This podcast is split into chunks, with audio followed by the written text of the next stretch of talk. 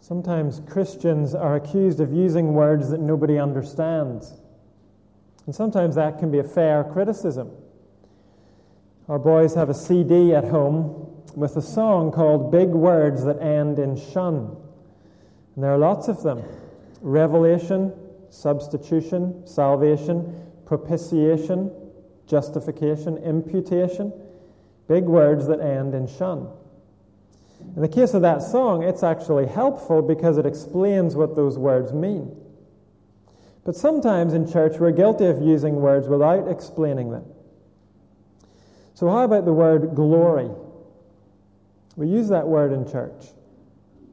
But it's pretty common outside the church too, especially in the world of sport. I have a book at home called Six Glorious Years. It's about the Northern Ireland football team. Maybe you didn't realize they had even one glorious year, but they actually had six, probably never to be repeated. Between 1980 and 1986, they qualified for two World Cups. It's not bad for quite a small country, around 2 million people. I also have a video at home, which unfortunately I can no longer watch, called The Goal and the Glory. It's about the year that Dundee United won the Scottish Cup. Now, I mention these things not to try and interest you in rubbish football teams, but to show you that even among rubbish football teams, glory is a reasonably common word. But what does it mean? I suppose in the world of sport, we use it when someone has extreme success, notable success. They show that they're superior in some way. And so they earn admiration and praise for themselves, at least for a few days or even weeks. Or in the case of the Northern Ireland football team, for six whole years. But what do we mean in the church when we talk about glory? Specifically, what do we mean when we use the word glory in relation to God? Well, we could explain it like this God's glory is the visible and active manifestation of his nature, presence, and power. Now, I realize that's a bit of a mouthful, but it's worth getting a grasp on because it will help us this morning. God's glory is the visible and active manifestation of his nature, presence, and power. In other words, God's glory is not something that we give to him. God's glory is something that he already has. He is a glorious person, glorious by nature, glorious in his holiness and his power and his wisdom and his love. Glory is really a word that belongs to God. So, talking about glory in sport or in politics, that's really just a pale illustration of what we mean by God's glory.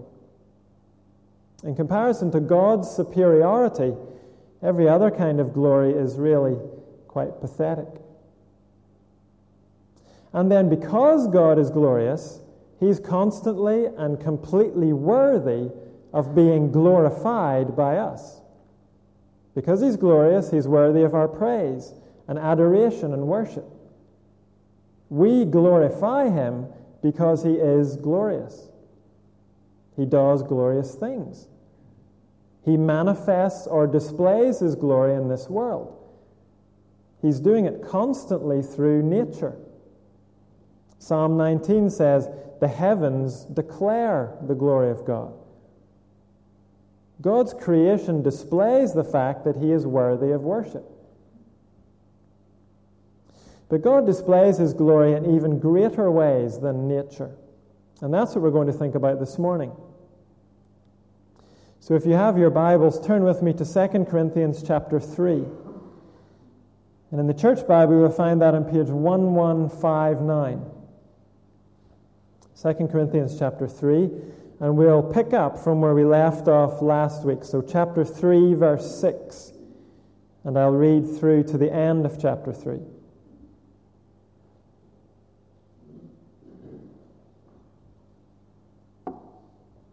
In verse 6, Paul says, He, that's God, has made us competent as ministers of a new covenant, not of the letter, but of the Spirit. For the letter kills, but the Spirit gives life.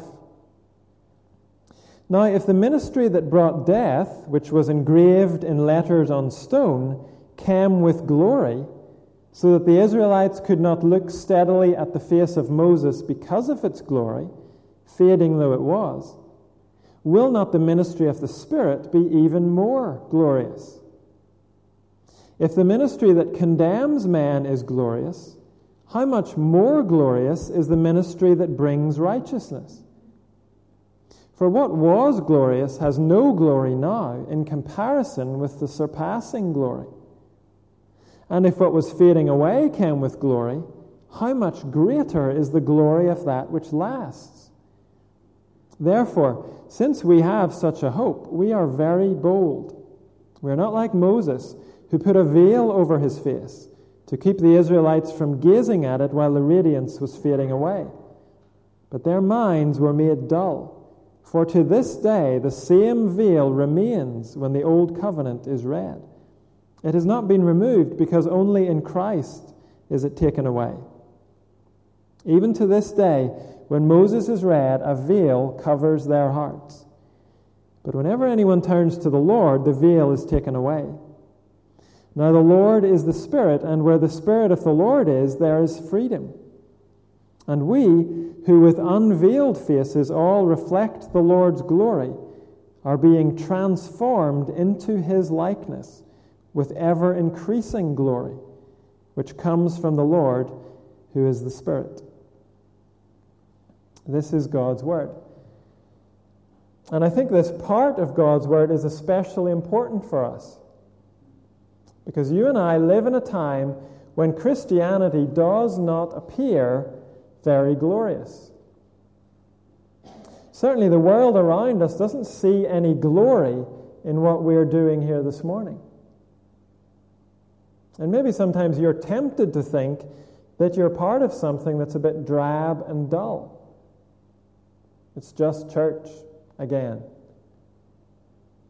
Maybe it seems sometimes like all the glory is going on in sports stadiums or in the X Factor.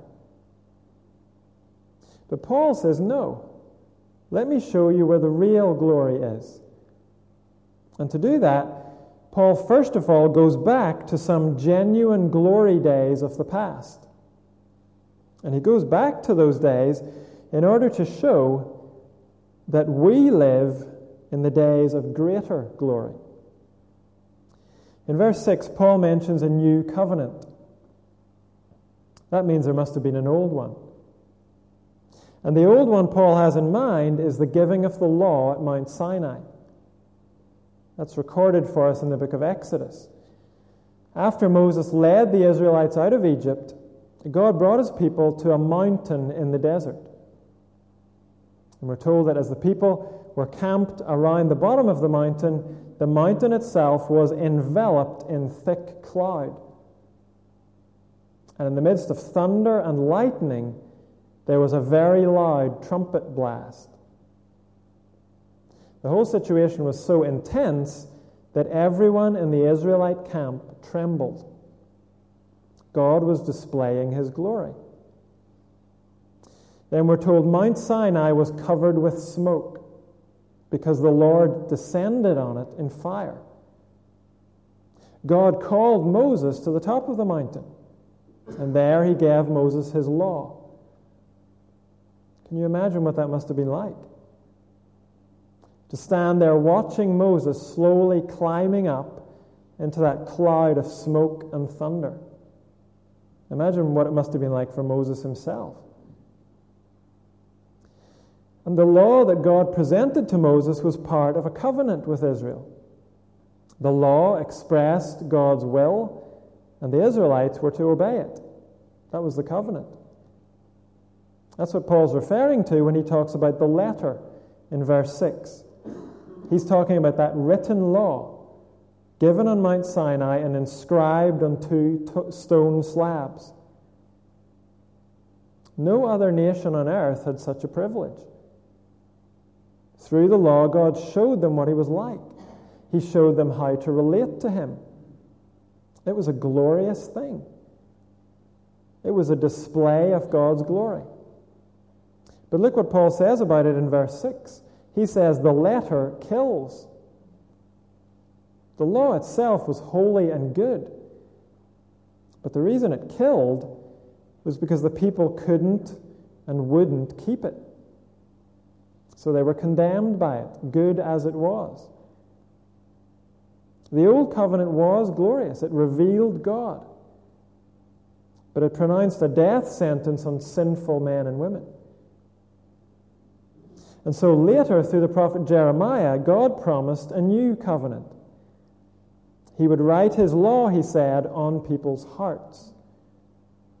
He would change them on the inside so that they would want to obey his law and so that they would be able to obey it. Those of you who are here on Wednesday night, that's what Sam Rotman was talking about being changed on the inside.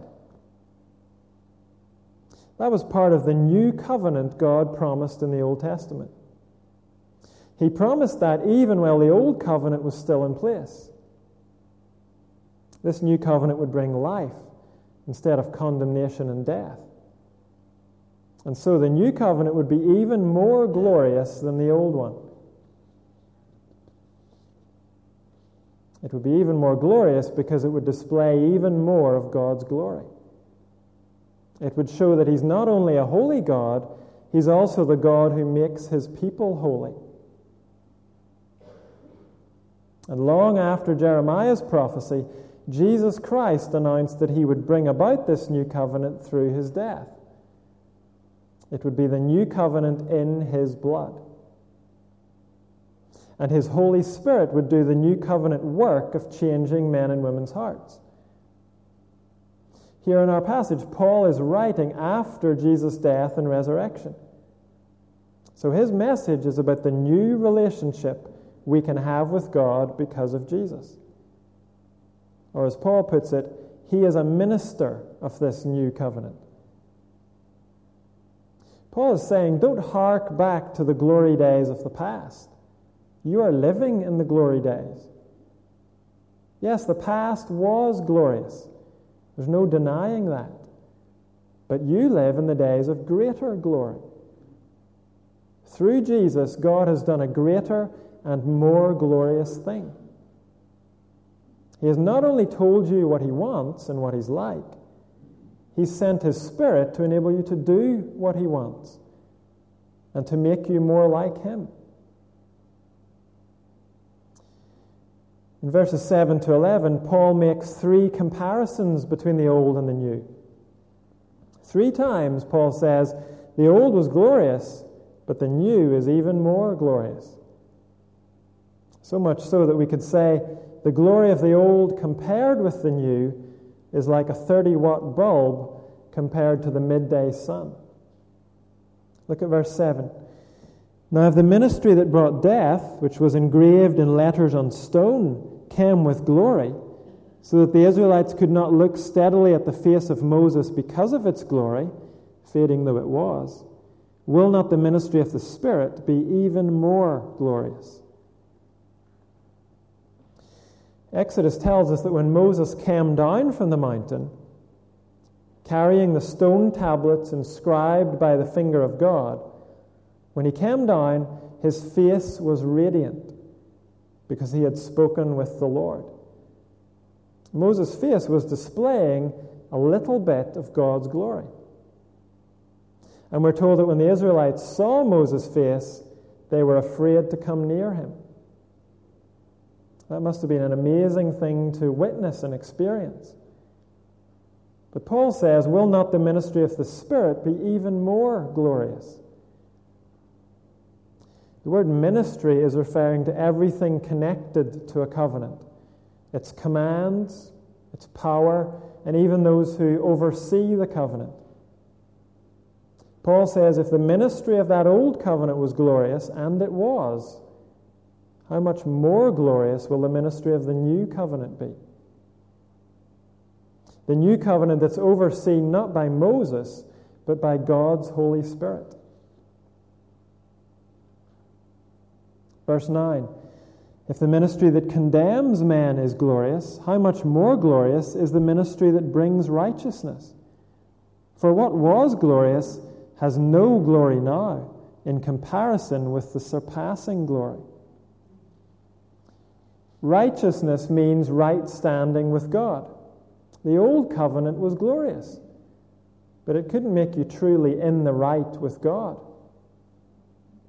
But the new covenant brings righteousness. Through faith in Jesus, we're declared in the right with God. Our sin is not counted against us. Jesus has paid for it. God has nothing against us. Verse 11 If what was fading away came with glory, how much greater is the glory of that which lasts? A better translation would be if what was being brought to an end came with glory, how much greater is the glory of that which lasts? That's a better translation because Paul is not saying the old covenant started out glorious, but then its glory slowly faded away. What Paul is saying is the old covenant had glory, but it was only temporary. It was always intended to be temporary. It was there to point to the greater glory to come in Jesus Christ. And when Christ came, that glorious old covenant was brought to an end. It didn't just fade away, it was replaced by the new covenant in Christ's blood. As Christians, it's easy for us to focus on the negatives of our own time and place the difficulties, the opposition, and the apathy that's all around us. Maybe sometimes we wished we lived in another time and place, the good old days. But Paul's message to the Corinthians and to us is realize how privileged you are. You are new covenant people. You're not under the law written on stone tablets, the law that can only bring condemnation. It can only bring condemnation because you haven't got the power to keep it. Paul says to us, You live in the days when God not, on, not only makes his will known, but he also sends his Spirit to write it on our hearts, to give us the desire and the ability to obey it. We live in the time when men and women can be made right with God through faith in Jesus. This is the time when faith, that faithful men and women in the Old Testament were longing for. And we're living in it. We live in the days of greater glory. In the Old Testament, David prayed, Restore to me the joy of your salvation. Maybe we need to pray that this morning because we have such a great salvation. It's what the Old Testament believers were waiting for. This is a great time to be alive.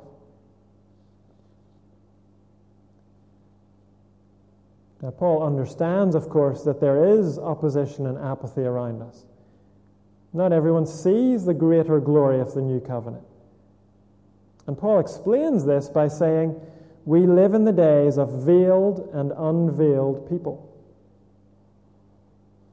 This has nothing to do with the kind of veil you might see in Walsall town centre.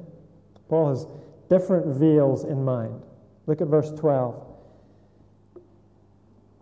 Therefore, since we have such a hope, we are very bold.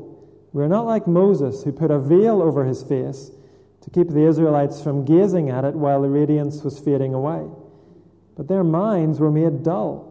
For to this day the same veil remains when the old covenant is read. It has not been removed, because only in Christ is it taken away. Even to this day, when Moses is read, a veil covers their hearts. Paul is going to go on to explain why it gives him great hope to live in the days of the new covenant. In verse 12, he says, We are very bold. But he doesn't get to that until verses 16 to 18. In these verses, he describes life behind a veil. Life behind a veil involves blindness to God's glory revealed in Jesus. In verse 13, Paul mentions Moses' veil. And then he goes on to talk about another veil that people wear. We've already mentioned that when Moses came down from Mount Sinai, his face was radiant because he had spoken with the Lord. And when the Israelites saw Moses' radiant face, they were afraid to come near him. Exodus goes on to tell us that Moses developed a way of dealing with his radiant face. He started wearing a veil. Apparently, he took his veil off only when he went into God's presence and when he told the people what God had said to him. Apart from that, Moses kept his face veiled. Why? Well, Paul tells us in verse 13 Moses would put a veil over his face to keep the Israelites from gazing at it while the radiance was fading away. Again, instead of translating that was fading away, it's better to read it as was being brought to an end. The point is, Moses' face was radiating God's glory. But he veiled his face to show that there was greater glory still to come. He didn't want people to be too fixated on the old covenant glory that was on his face, because that glory was only temporary.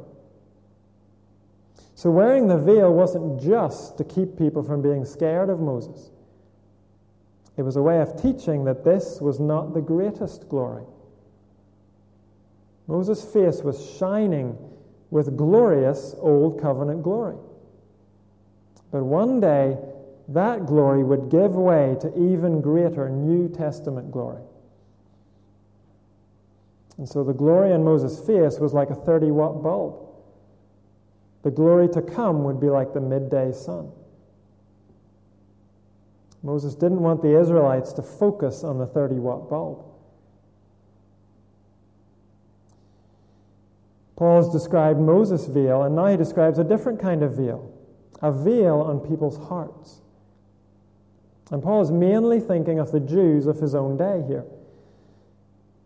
It's easy to get confused because Paul says they have the same veil as Moses. What he means is it has the same effect. The veil on Moses' face prevented people from seeing God's glory. And the veil on Jewish hearts prevents them from seeing God's glory. Two different veils, but the same effect. The first five books of the Bible are known sometimes as the law or the books of Moses. And Paul says the Jews of his day can sit and listen every week to those books being read, but they don't truly understand them. They don't see that the true glory of the Old Covenant was that it pointed forward to the new covenant.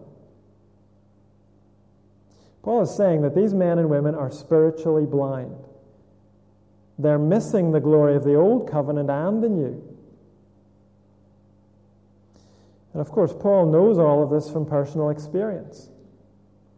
He himself had sat week after week listening to the books of Moses, studying the books of Moses, but he didn't get it. When he heard about Jesus, he tried to wipe out Jesus' followers. He didn't see that his beloved books of Moses were pointing to Jesus. And then when Paul did become a follower of Jesus, he had the experience of preaching about Jesus in the synagogues. He stood up and he explained how Jesus fulfilled all those scriptures. He explained how all of God's promises are yes in Christ. That's what he preached. But more often than not, he got beat up for preaching it. Or on a good day, he got run out of the city for preaching it. The men and women Paul preached to had the same veil he used to have. And he says in verse 15, Only in Christ is it taken away. Paul says, I can preach clearly and powerfully but only Christ, working by his Holy Spirit, can take the veil from people's hearts. Now, I don't imagine that very many of us here know any Jews. But it's not hard for us to see that Paul's point has a much wider application. Many of us can look back to the days when we lived life behind a veil, We heard about Jesus, but we didn't get it. Maybe we sat in church and we heard about Old Testament prophecies fulfilled in Jesus. We heard about how God has displayed his glory by bringing salvation through the cross. But it didn't move us an inch, it didn't stir us in any way, it didn't come alive for us. We might have understood the words that the preacher was saying, but we didn't see any glory in it. Nothing for us to get excited about. Nothing that we needed to respond to. But then one day, it all became clear to us. Just like a veil had been taken away from our hearts and our minds. It's also true that some of us have never had that veil lifted from us. Maybe you've heard about Jesus hundreds of times, but you've never seen anything glorious about him. Nothing that would bring you to your knees in surrender and worship. Now, part of that may be because I don't do justice to the glory of the message. I'm quite sure that I don't do it justice. But even with the weakest preaching, some glimmers of glory will shine through. So, how can you sit there unmoved? Paul says it's because you have a veil over your heart. But that veil can never be used as an excuse. It doesn't take away your responsibility to glorify God by giving your life to Jesus. You must ask Him to take the veil away from your heart. Ask Him to show you what you're missing. That's what Paul moves on to in verses 16 to 18. He talks about life unveiled freedom from condemnation, and transformation into Christ's likeness. Look at verse 16. But whenever anyone turns to the Lord, the veil is taken away. Now, the Lord is the Spirit, and where the Spirit of the Lord is, there is freedom. And we, who with unveiled faces all reflect the Lord's glory, are being transformed into his likeness with ever increasing glory, which comes from the Lord, who is the Spirit. Once that veil is taken away, once we see the glory of the new covenant in Jesus' blood, we begin a life of freedom and transformation. Those are the two words Paul uses.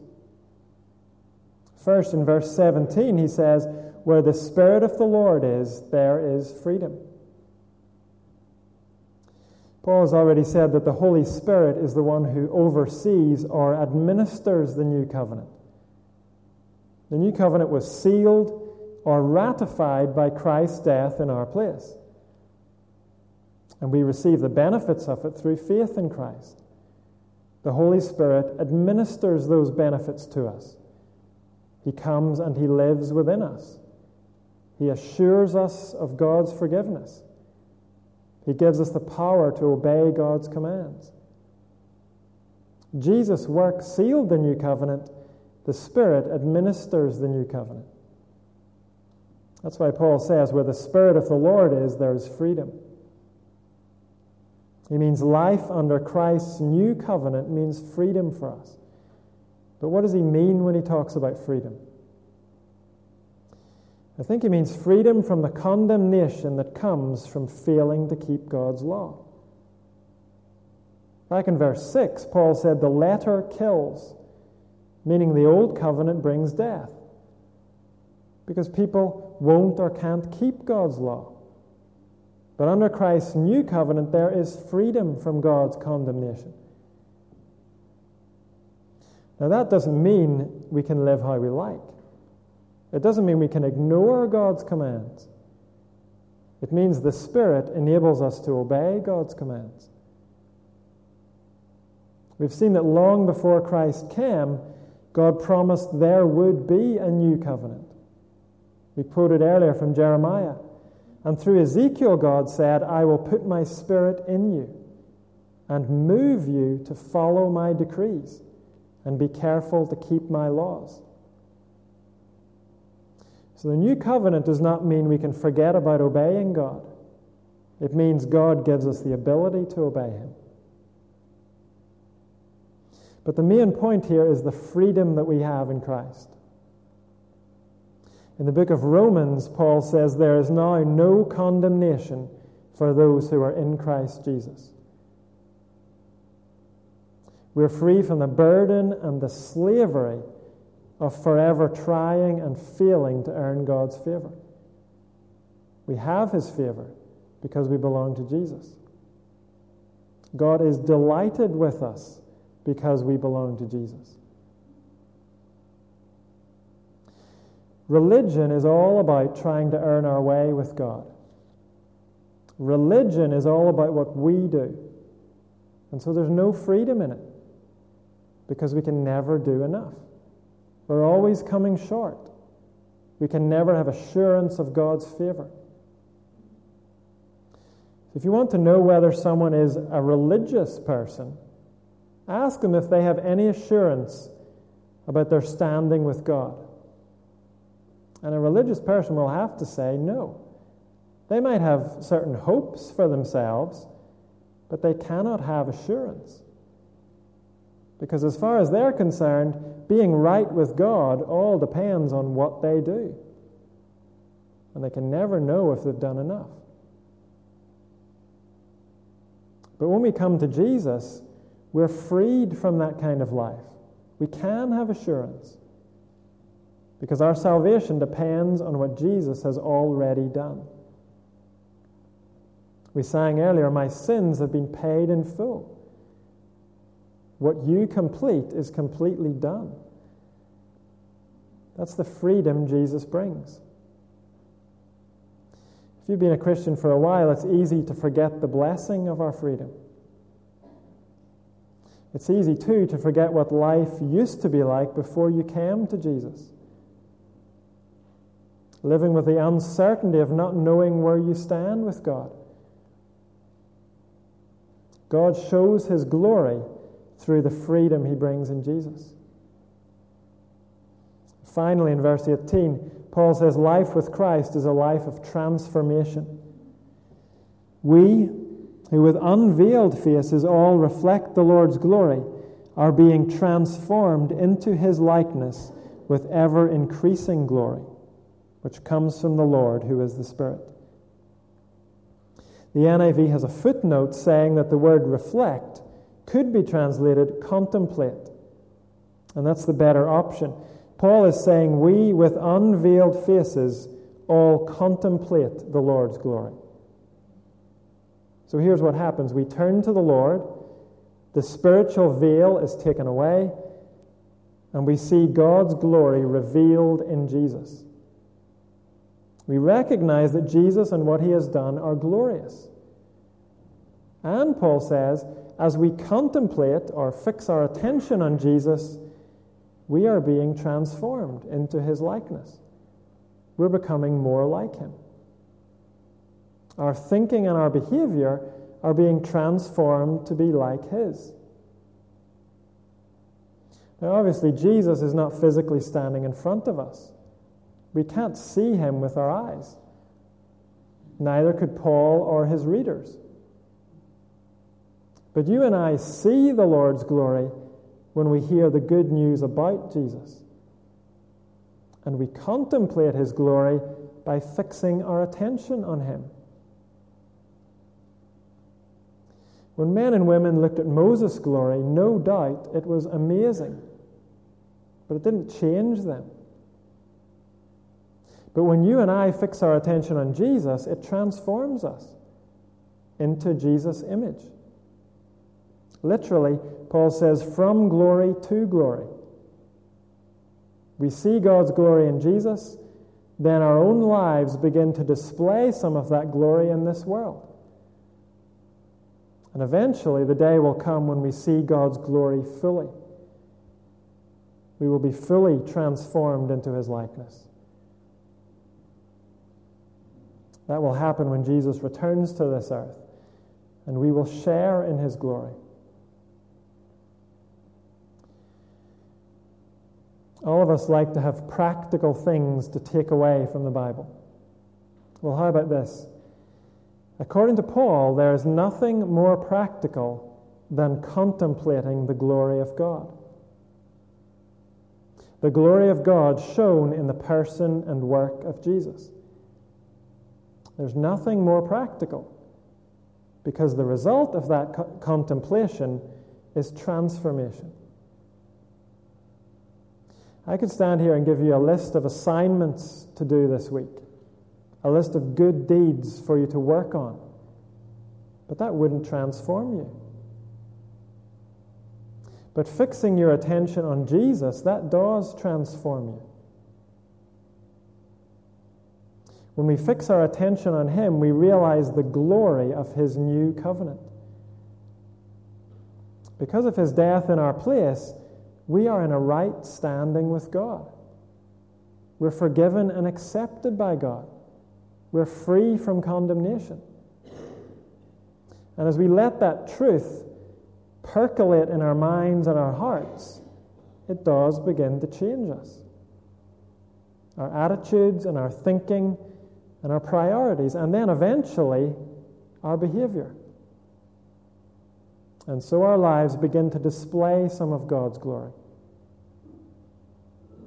And the great thing is, there's always room for more transformation. So there's always more to be gained by contemplating the Lord's glory. In a few moments, we're going to do that as we gather around the Lord's table together. We will be contemplating his glory shown through the cross. But first, we're going to do it in another way by singing together about what Christ has done. We're going to sing, Yes, finished, the Messiah dies.